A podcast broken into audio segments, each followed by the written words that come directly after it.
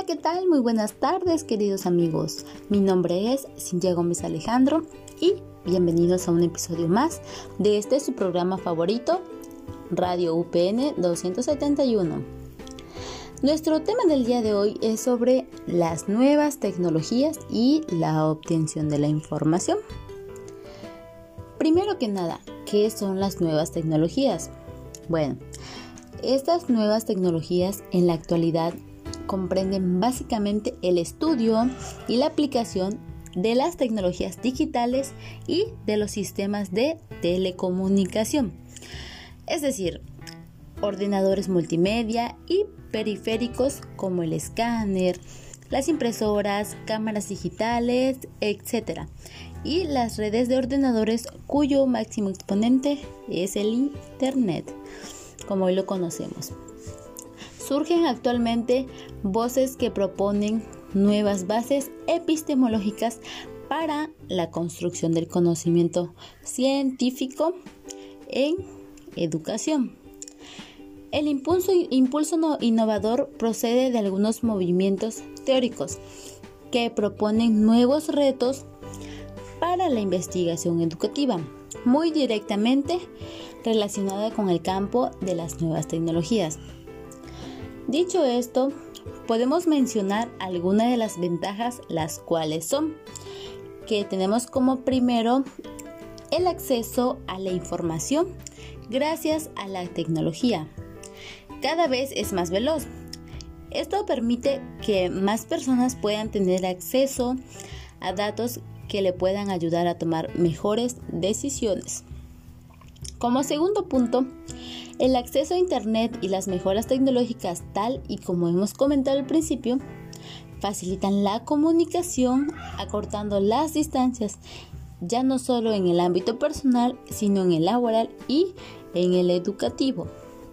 Y como último punto, tenemos que en cuanto a la educación, según un estudio, un 90% de los líderes del sector educativo considera que gracias a la tecnología los alumnos son más imaginativos y creativos. Y un 80% afirma que son más productivos. Y más ahora con el tema de la pandemia.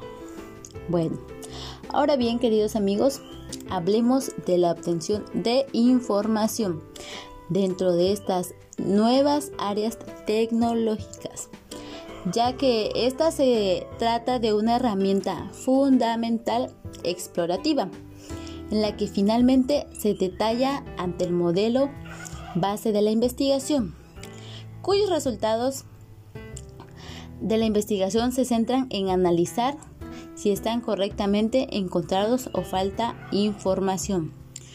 Entonces podremos mencionar que hay tres vías para la obtención de esta información, las cuales son, como primero, estar presente en el acontecimiento, como segundo, poder por medio de la documentación y como tercero, por fuentes de información. Bueno, queridos amigos, esto ha sido todo por hoy. Espero que les haya gustado mucho esta breve recapitulación de las nuevas tecnologías y la obtención de la información. Que tengan una excelente tarde. Yo soy Cintia Gómez Alejandro y nos vemos en el próximo episodio de Radio UPN 271. Hasta luego. Hola, hola. ¿Qué tal? Muy buenas tardes, queridos amigos. Mi nombre es Cintia Gómez Alejandro y bienvenidos a un episodio más de este su programa favorito, Radio UPN 271.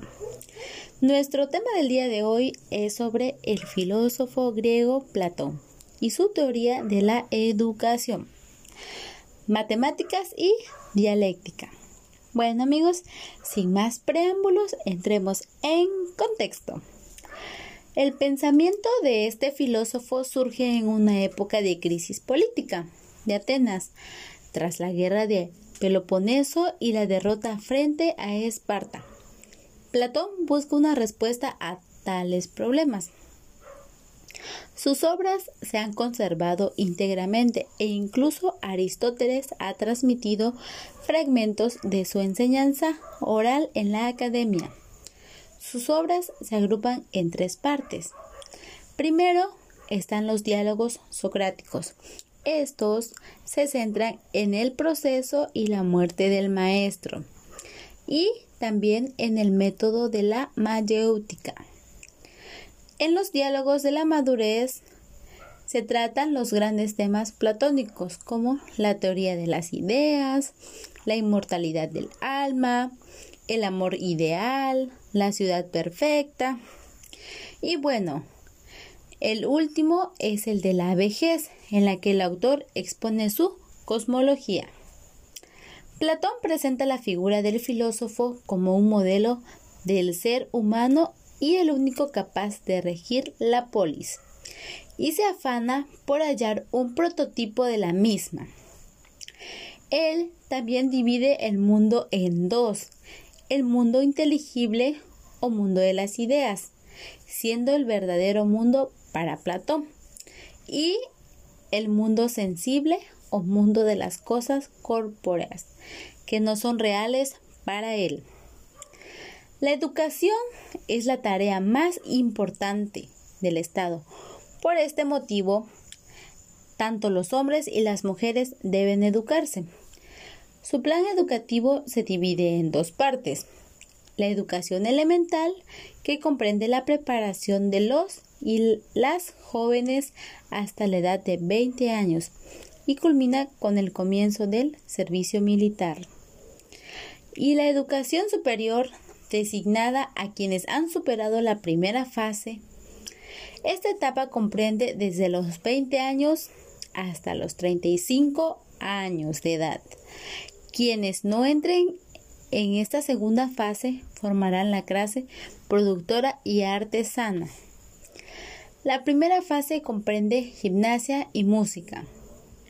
La gimnasia no se limita a desarrollar el cuerpo, también tiene como objetivo la formación del carácter. La música incluye además una formación artística o humanística, todo lo que inspira a las nuevas musas. Entonces tenemos como segunda etapa que comprende la aritmética, la geometría, la astronomía y la dialéctica.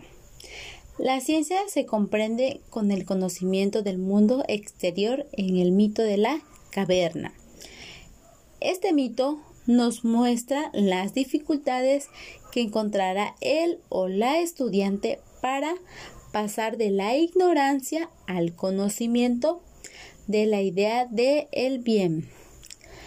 Dificultad que viene expresada con el paso de la oscuridad a la luz es un proceso hasta poder contemplar directamente el sol en el cielo.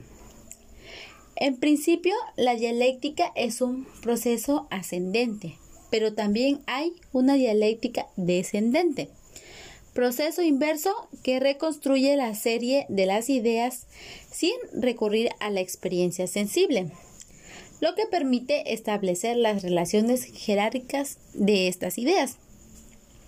Bueno, queridos amigos, en conclusión, podemos rescatar que la dialéctica que se utilizaba en esa época, en la del filósofo Platón, aún la seguimos utilizando hoy en día aunque poco a poco se ha ido perfeccionando a través de los años, al igual que las materias como lo son la aritmética, la geometría, la gimnasia la música.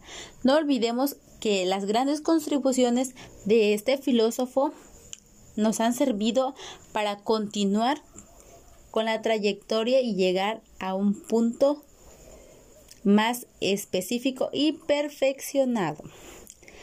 Espero que les haya gustado mucho esta breve recapitulación de la vida y obra del filósofo griego. Que tengan una excelente tarde. Yo soy Cintia Gómez Alejandro y nos vemos en el próximo episodio de Radio UPN 271. Hasta luego amigos.